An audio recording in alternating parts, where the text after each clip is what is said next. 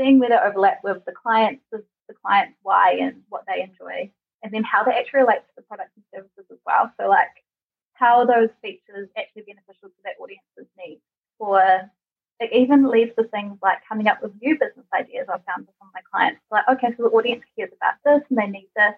I'm passionate about this. Oh, this is like a whole new idea that I could do. You know, so it's kind of it's not just informing like your copy or your design, which it should. It's but it's informing your business as well. Hello, and welcome to Smart Online Marketing, where I chat to switched on entrepreneurs and experts to chat about smart strategies to build your business in a profitable and sustainable way. My name is Katie Griffin, and I am in the digital marketing game. I specialise in Google Ads, and I've worked one on one with clients such as Showpo, Swimwear Galore, and Snuggle Hunny Kids. And I also have my own course teaching small businesses how to grow profitably using Google Ads.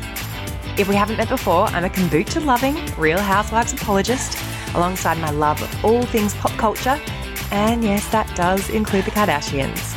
I'm a mum of two, a self confessed hippie at heart with a love of all things business. Hello! On today's episode, I have the incredible Megan Raynor, who is a brand strategist and copywriter, and also a superhuman because she has two twin babies who are just over 18 months old. And she manages to combine her own business while wrangling them, which I just take my hat off to her because I don't know how she does it. But she is super switched on and she loves to develop brand strategies that combine what the business wants with what the audience wants and find the overlap between the two. And I think brand strategy work, we touch on this in the episode, but I find brand strategy work so bloody difficult. I don't know about anyone else, but it's just something that always seems so abstract. And so the idea that she actually gets into the validation of what the customer wants as well as what the business wants and kind of combines them together to come up with this holy grail of a brand strategy just really makes sense to me. And I love that philosophy. So we took a lot in this episode about brand strategy and then also touch on what it's like with agency life because she came from an agency background and then how she's transitioned to be a service provider and the challenges that have come with that and imposter syndrome, all those sort of things. So I loved this episode and I can't wait for you to listen. Welcome, hey. Megan. Thank you so much for joining me today. You're so welcome. I've been so looking forward to it. I know we've been trying to organize this, and I'm grateful that you have taken time out of your busy day, which we'll get into what you kind of do in your home life. But can you tell me a bit about you as a brand strategist and what you kind of do in your work life? Yes, absolutely. So, I mean, I guess the first place to start is by saying what a brand strategist actually is. so, I help brands come up with their brand strategy, which essentially is the foundation, really. It's the document they refer back to going forward to make sure that their brand is always portrayed the way they want it to be. So, as a brand strategist, I try and find that magical overlap between their audience's needs and challenges and what the brand actually offers and stands for. Because that's where, I guess, where the magic happens, where you connect with your audience and actually be able to sell yourself or your brand or your services. And I help them do that. I think the thing that I, and I was talking to you about this a little bit off mic, but I think the thing that I find difficult about brand strategy is it just seems like whenever I'm doing that sort of work, it's like, am I just making this up or yeah. how do you like what's the what's the like how do you know that you're not just kind of like popping this strategy down like how what's the process of extracting that, a brand strategy from i mean i'm sure that's a huge question but like is it do you find that most people innately kind of have some idea of what their audience wants and some idea of how they can help that help serve that but then your job is to kind of formalize that into more of a strategy. Is that kind of what it is? Yeah, so most people do have a bit of an idea because generally when you start a business, often it's because you've seen either a gap or you've experienced a problem yourself. So you have some kind of, I guess, affinity with your audience already. But the part that I find really important is making sure that's actually right. Because like you might have this idea of what you think the audience needs or has challenges with, because that's what you've had challenges with. But what if it's not?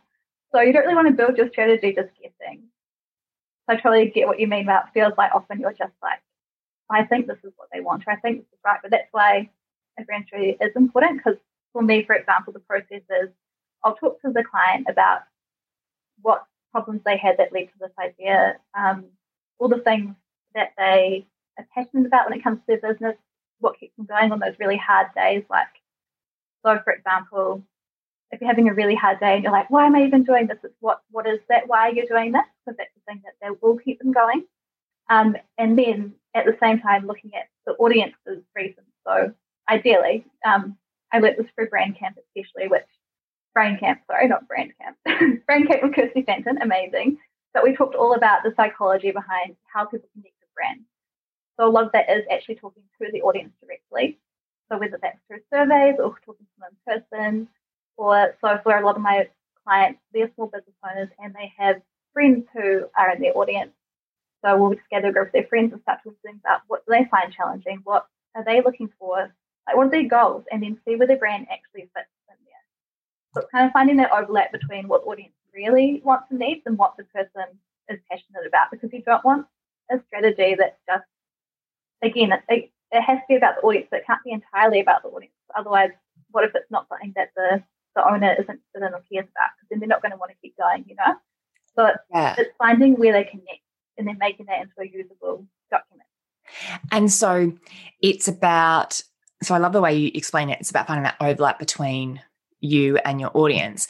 And yeah. you do that through validation of of surveys and actually talking to your audience. So it's kind of also like the process of, I guess, when if you work with a copywriter, they'll often talk to your audience and um, try and figure out, you know, what makes them want to connect with your offer or your products or to be able to write copy that resonates with them. So is it kind of like using those same sort of skills to be able to form a strategy that not only works the business, but also then reflects into sales or whatever it is with the customers as well?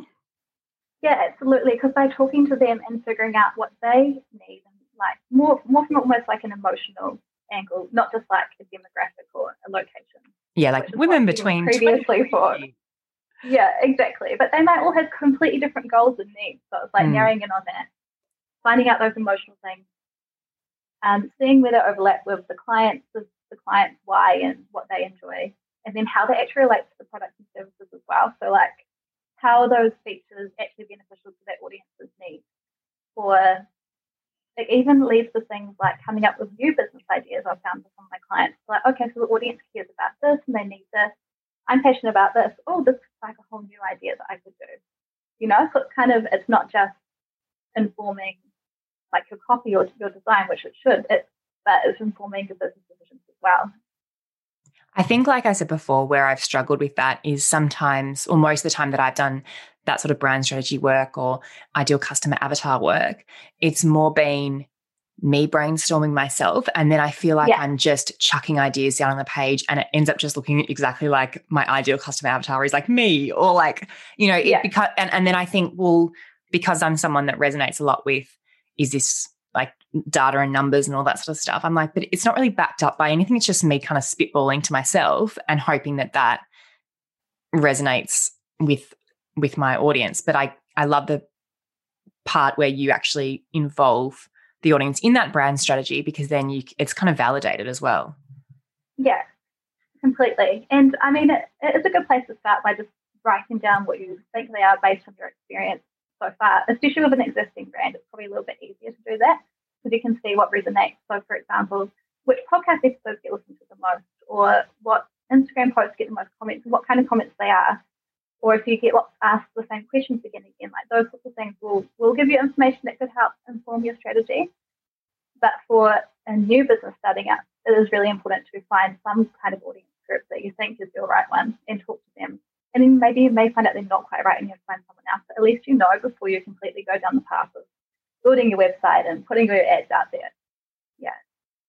And how did you get into doing brand strategy work? Like, what? I'm sure it's not something that you're like five years old and you're like, I want to become a brand strategist. Like, how do you get into that as a as a career path and start your business around that? Oh my gosh, I'm, I feel like I'm the ultimate splash up in so many things. So I went to uni to do graphic design originally. So I'm a trained graphic designer, but you'll never know it because I don't use it. but while I was there, I learned all about advertising and realized I had this natural I guess, skill for copywriting and putting emotion into words and things like that.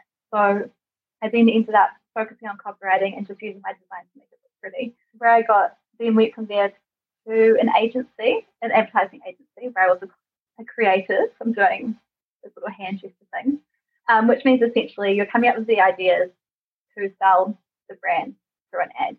And then I focus on doing the copywriting for those and someone else did the design.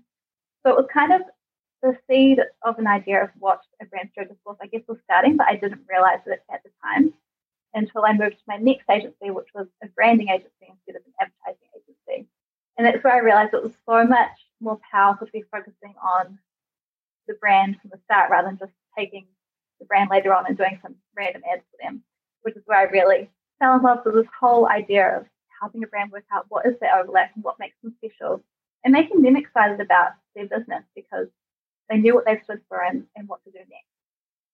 So it was mostly, I guess, things I had already learned, but evolving them through learning in this brand agency before four years later I came up for myself as a brand strategist and here I am now. and so you, you, I love that you were saying rather than being involved in like that end product of like putting the ad out there when you don't really have any impact on well what's the strategy behind this or what's the message that we're coming back to at the very start? So you wanted to be kind of more at the beginning stage where you're helping or more or maybe even that middle stage where you're redefining that brand strategy but where you have more impact on the end product anyway because like the ads the copy the content because you're able to inform that with the brand strategy. Is that kind of like everything that comes from there ev- all the marketing all the other content and everything like that does be is informed from that top brand strategy it should be yes because that's what keeps the brand consistent um, and without consistency, your brand's all over the place. It's not really a brand, and it's just like all these random bits and pieces. Whereas that's what I love about it by having this solid document, a brand strategy you can refer back to for say, your advertising or your social media posts or even the I don't know, the touch points you have along your customer journey, whether you have more one-on-one involvement or whether you do other things. It just helps inform everything you do so it all feels like it's coming from the same brand, the same business. And that's yeah, that's what I love about it is that it keeps everything nice and tidy and consistent. And I guess that helps even more so when, like, a lot of people that you might be working with at the beginning could be a one man band, like a solopreneur. Exactly. And then as you start to bring on other people to help you execute your, your vision and your, your brand strategy, then it becomes really easy to, or a lot easier to uh, have a consistent messaging across different touch points because you're not all just like working from a brand that you think you've got an idea of in your head. It's actually documented and you've got some sort of formalized strategy in place. Yeah, and I'm sure you may have found this before you had any um, border outsourcing, but when you're doing it all by yourself, it just feels really hard as well. Like even if it's in your head, some days your head's just too full of everything, so being able to actually refer to something makes it easier, even if you are just the one person doing it. Yeah. Yeah. I want to do a quick detour. What is it like? What was your experience like in agency life? Because I think that there's a, um, a narrative that agencies can be really churn and burn and it can be really long work hours. Did you have that sort of experience in your past agency life? Absolutely. Um, it was kind of drilled into us that we we're really lucky if we got a job in an agency because it was very competitive, especially in advertising. Um, so you kind of went there expecting to do long hours, long weekends, and then you just, I guess partly because it was your own expectation as well, you just did it. So it definitely was. I loved it. I definitely loved it, but looking back, it's not exactly healthy to be working like seven in the morning to 11 at night and weekends. Like, it's not good for anyone. No. You can't be creative. No.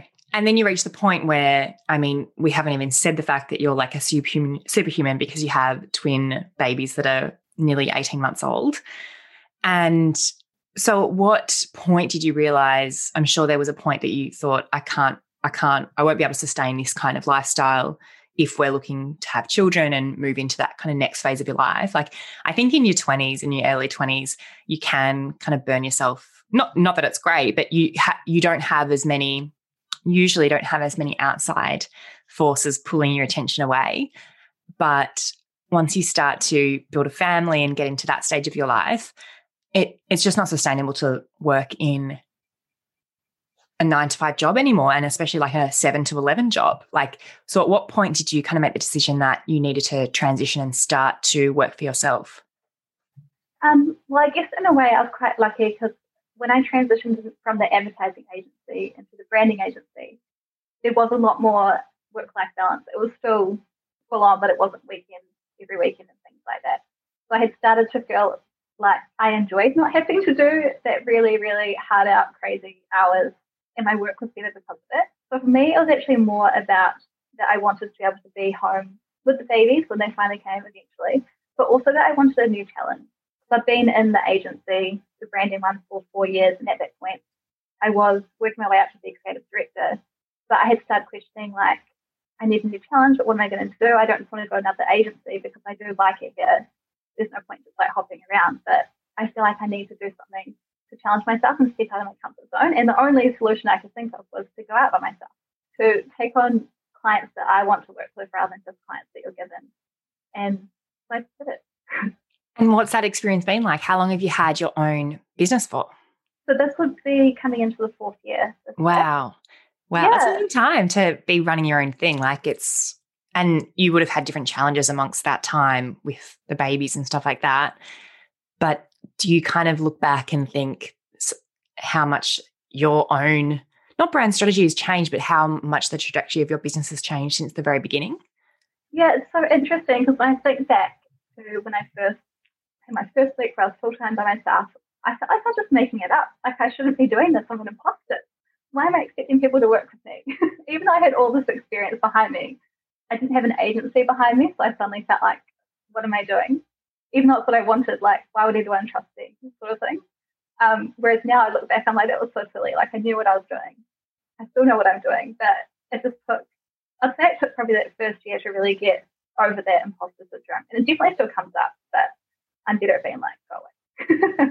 yeah, and I think it comes up in so many different ways. Like when I was in an agency and I was doing a lot of the pricing and proposals and stuff like that to clients, I would have no problems like pricing for what the job was worth. But then when it comes to doing it for yourself, you just have this like, oh, are they going to think I'm charging too much or I'm actually worth this amount of money and all that stuff. And I think that takes, that took me a good year to be able to actually price effectively and yeah. charge what, what the job was worth. But then you look back and you're like, why was I doing work for like something that they wouldn't even get anywhere else and I know that I was doing it better than any, you know, you just, but yeah. it's all a crisis of confidence kind of thing.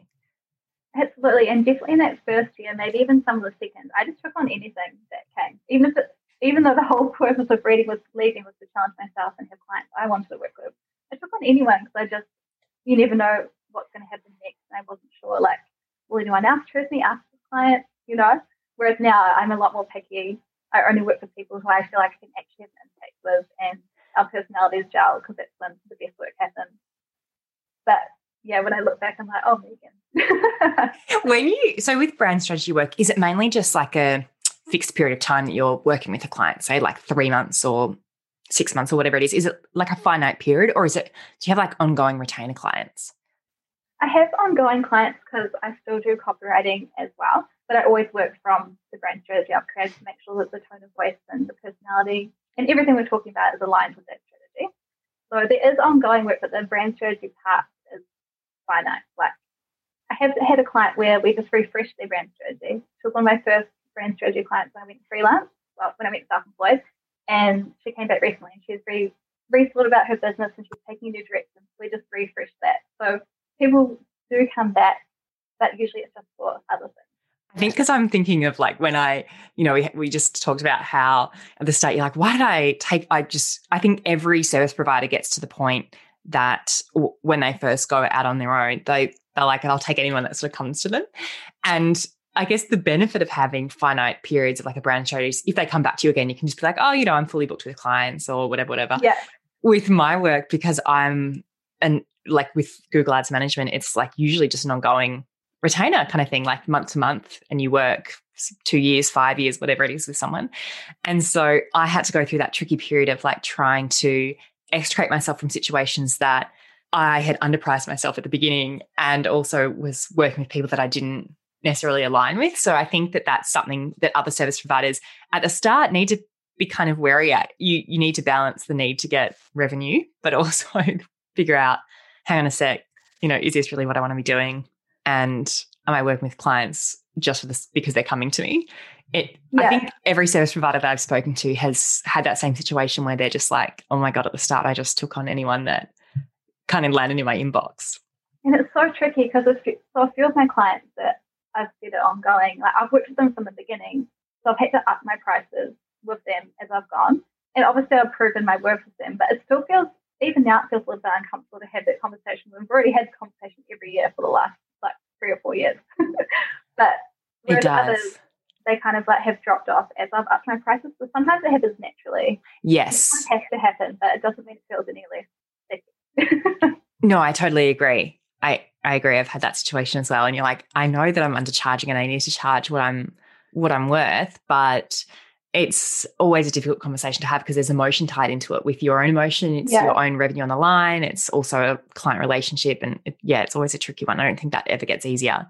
With being a service provider, you reach a point where, especially when you have young children, where it can be hard to just be doing client one on one work because you kind of want to diversify and have different income streams, um, maybe some more some less intense because working one on one with a client can be quite intense. And when you're their sole point of contact, it can be difficult to then negotiate that around limited working hours and things like that. Have you had that same situation as well? Yeah, it's definitely been interesting since I had the twins a year and a half ago. In a way, I feel like it's made me a lot firmer on my deadlines and timelines with clients. So when I expect something from them and it's in the contract that they have, say, for example, their questionnaire or feedback me by a certain date, I'm reminding them and like if they can't get to that date, I may not be able to do the work in the time that they've got booked in. Um, it's made me a lot firmer and that sort of stuff that, oh gosh, it definitely is so much trickier, isn't it? Yeah. Trying to work out how to fit everything in and potentially the two half days I might have off from babies a week.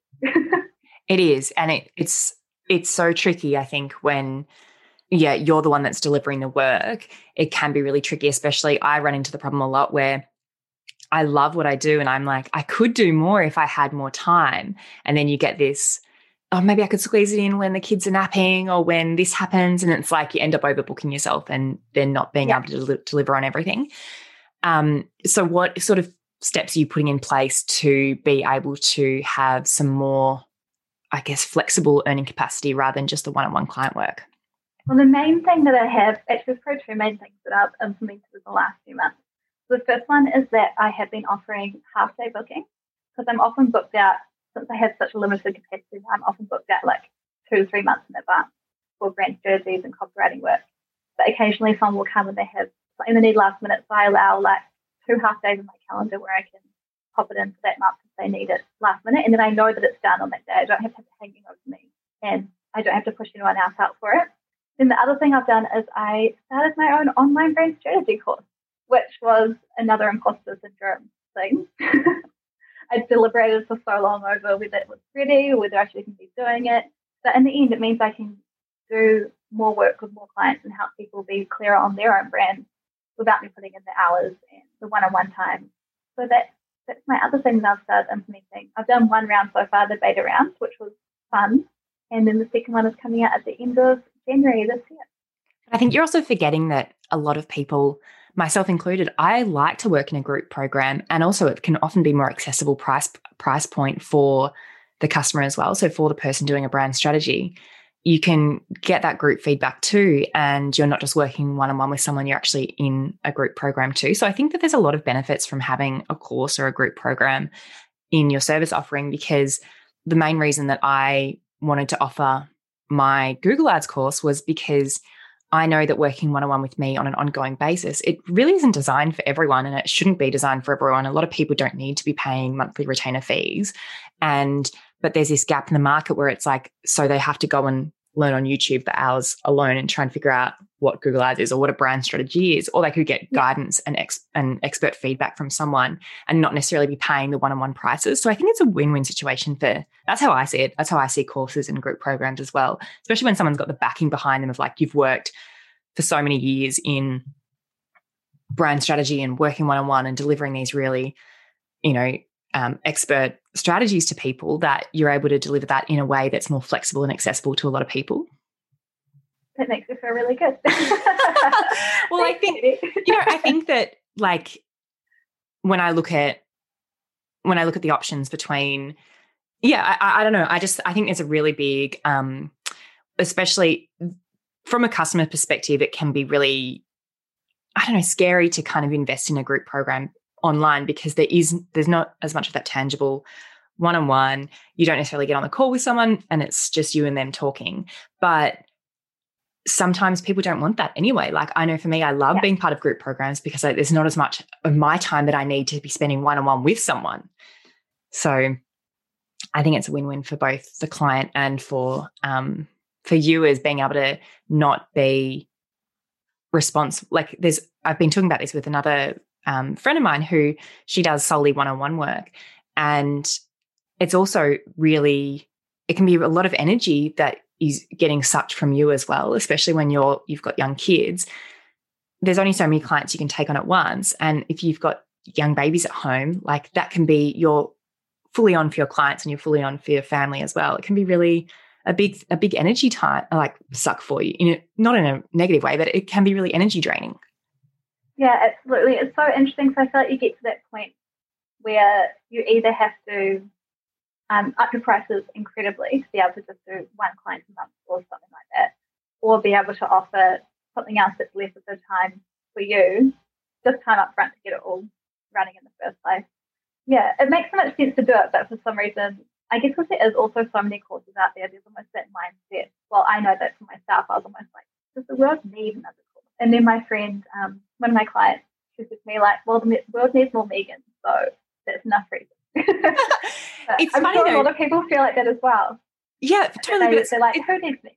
I know, but it, it comes back to what you said, right? Is that if you've got like I think this is why people find that brand strategy work so hard is because you're always going to have this imposter syndrome floating around your head and you're always going to have like you know, you're, it, I think that's also why it's important to work with other people as well and get them, whether it's a business coach or or a mastermind, or have someone else in your back pocket that you can lean on because you know that, like, and I know, like, people would look at us and be like, why do they have imposter syndrome or whatever it is?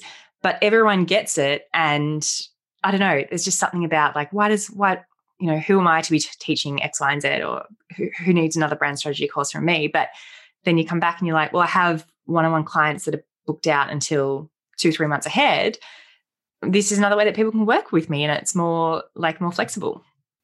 Yeah, yeah. And it's gonna it will work out much better for the babies as well because I'll be able to be on with them when I'm with them and not be thinking about the, all the client work I have to do. yes. Okay, so let you let's move back before we wrap up. Let's move back to, to brand strategy stuff and talk about what like we've talked about you know why it's important and stuff like that but what sort of I mean, from my perspective, I know that when I started doing some brand, brand strategy work, my copywriting became better and my um, Instagram and all that sort of stuff, it became a lot easier because I was coming from a place that I kind of knew what I was wanting to say. And I defined that voice. Is that uh, like what other main benefits do you see of having a brand strategy? Okay, so the main benefits I see of having a brand strategy, and a brand strategy might be slightly different for every client because it kind of depends on what they need, but there are a few key areas that I think every client or every brand needs to know about to be able to do all the things that they do. So it's knowing their audience, knowing why they're doing what they're doing, so their purpose, their point of difference, what makes them different to everyone else, knowing their brand personality, so it's that tone of voice you talked about, but also what it looks like visually, and also their brand values, so what does it they stand for. And so the benefits from having those clear things is that, so for example, when you come to hire or outsource, which a lot of people do end up doing as their business grows, you know what kind of people you want to work with. So to be referring back to your, your values, for example, as potentially part of your job listing ad or part of your interview process so that everyone you work with will be aligned to your brand already and the and the strategy that you have. And I guess another benefit that you kind of touched on is that it makes it easier to do the business stuff because you're not just making it up. Like you can refer back to your brand strategy and be like, oh, my audience is challenged by this. I'm going to do a post that gives them some kind of advice or solution that aligns with what I do. Or referring back to it and saying, oh, so this is what makes me different. This is what my advertising is going to focus on for this month that highlights that point of difference. So, oh my gosh, it's such a long way around of saying that. I think it actually benefits everything because you don't have to think about stuff. You don't have to overthink it. You can just refer back to what's in front of you and then use that to um, answer whatever conundrum or whatever challenge you're having. Or if you're just having a day where you can't think of what to post on social media, you can literally just like take something out of it and use that. I think that there's so yeah, there's so much that can be that, that becomes easier. It's a lot of work at the start. It's kind of like anything. There's a lot of work that you have to do at the start to develop that that whole thing. But then everything else kind of becomes a lot easier. And if you do the work on the front end, it'll pay you off tenfold when you do everything else on the back end and you're not just flying by the seat of your pants all the time. Yeah, which I think a lot of us do when we're busy and rushing around. We're just like, oh, I'll, I'll just do this for now. Maybe later I'll come back to it and do a different thing you need to do. yes, 100%. Okay, finally, I want to understand what it's like running a business with twins mm-hmm. because I have two kids, but only single births. So, how did that change the way that you operate as a business? And how did that, like, every time I've had a, a baby, I've gone through this like crisis of career and change things up and stuff like that. Like, have you, did that make you redefine a lot of things or reevaluate things? it definitely made me think about what I wanted to be doing when I wasn't with the baby because suddenly my time matters so much more. And I don't mean that meant that I didn't want to be working on things that I wasn't passionate about or with clients that weren't quite my kind of people. So I guess it kind of helped me redefine like what do I actually want out of this business? Like what is the point of it? If it's taking time away from my, my little babies who are no longer so little, um, it needs to be worth it. Because if it was just about money, I could go and get a part time job or something, you know? So it had to be, it helped me redefine like, what do I actually want out of this business, which kind of led to the brand strategy course in the half is because then I could be more, I guess, better with my time so that I could spend that time with my family. And then it also helped me redefine like, what are my prices? Because it had to be worth spending that time on the work and also what kind of clients do I want to work with. I think it like changes everything because those are those are things that I've gone through each time as well. Is like what do I want to be spending my time on and what is worth not seeing my kids for, especially when they're so young, like what is worth not spending yeah. This time with my kids and what sort of work do I want to be doing? You, you do get a lot more, not picky, but you get a lot more, I guess, narrow minded of what, what is important and then what can kind of be put to the side and you don't need to focus on. I think that you become a lot more productive though as well because you've got such a yeah. short amount of time um, that you can actually do things. And I just don't even I don't like I can't even imagine doing it with with twins. So I just think you're amazing. I mean, I have no choice. I have to do it now. I know. I know. I think also that um yeah, when you when you have twins, you're kind of like, I don't know any different. yeah, exactly. um, well, thank you so much for joining me today. Can you please tell people where they can find out more about you and also maybe connect with you on social media and all that sort of stuff? Cool. So you'll find me on the gram at Meg Raynor, M E G S R A Y N O R. And my website is www.megan-raynor.com. And I'm just in the middle of doing a rebrand for myself, finally. um, so that will be looking brand spanking new in the few weeks if you want to check that out. Can I just say, with a brand like is your does your kind of brand get pushed to the bottom of the pile when you're working with clients and you're like, oh, I've got to get to yeah. that, I've got to get to that. Absolutely. Like I didn't even have my own brand strategy until a couple of months ago. Oh my god! I'll get round to that. That's not paying me. I need my client work that's way more expensive. I'm just the bottom of the pile every time. oh my god, that's so funny. Well, thank you so much. It's been so great to talk to you. Yeah, thank you.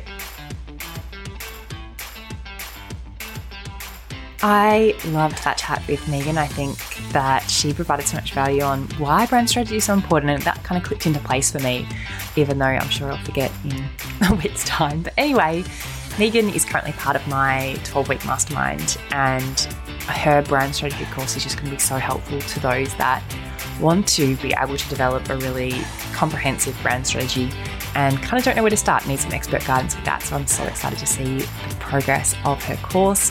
And if you're interested in learning more, make sure you do check her out. Her website All the links are in the show notes and go follow her on Instagram as well because she's always fun to follow. I will see you in the next episode. And I, what else do I need to tell you? My Google Ads course will be launching soon. It starts on the 8th of March, but next week, starting on what date? Let me just get my dates lined up. Next week, starting on the 22nd of Feb, I'll be holding a free five day mini course and I'll have daily lives and five challenges on how to get your Google Ads account up to scratch and figure out what exactly you're doing in there and making sure that everything looks fine. So that will be super fun. Last time we had, I think, like 3,000 people join. So I think there's a couple of thousand in there already. If you want to register for that, the link is katiegriffin.com forward slash bootcamp. And that link will be in the show notes as well. And my course, if you want to join the waitlist for that, the it'll be the last time that I'll be opening it up for about 12 months because I do have a baby in my tum and I won't be doing any courses during the first nine months, I guess, of that baby. So if you do want to join the last round of the course for about a year, you can sign up to the waitlist. It'll be katiegriffin.com forward slash course dash waitlist. And I'm so excited for that to start as well. So they're kind of the things that you need to know. I will see you in the next episode. Follow me on the gram. I'm at Katie Griffin underscore and do all the things. Rate, review, share with a friend who you think this would be helpful for, and I will chat to you soon.